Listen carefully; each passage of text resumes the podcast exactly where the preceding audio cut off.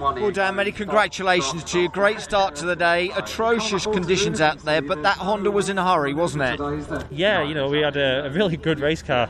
I thought yesterday, you know, P4 on the grid was a sensible result, but I think there was a bit more underlying speed there. Maybe not for one lap, but I knew from our race runs, or, you know, certainly our long runs, that there was a bit more, you know, I think we had a little bit more than some, and so it showed. You know, we made some changes that I knew the car needed, and we all knew the car needed to give us a bit of an advantage where we were poor, and it was great. It really was. I think we'd used what we had by the end, and I think the conditions had changed slightly. I think Ash was coming, and there's no doubt about that. You know, I don't think I had much else to give. I mean, catching's one thing, overtaking's another. As I found out with Tom, you know, it's not easy around here to find a gap.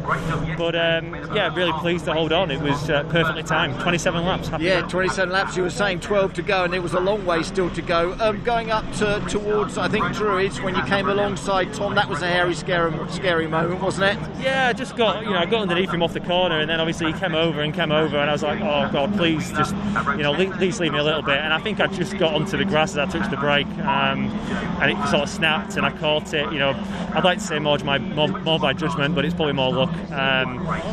And you know, we gathered it up and off we went. It was clear we had so much speed. If I could have used it and had a bit more clear track, so I knew I had to get to the front, and obviously then made good use, and off we went. Yeah, but it worked well, didn't it? And that's a great start, like I say, to your race day. Dan, well done. Congratulations.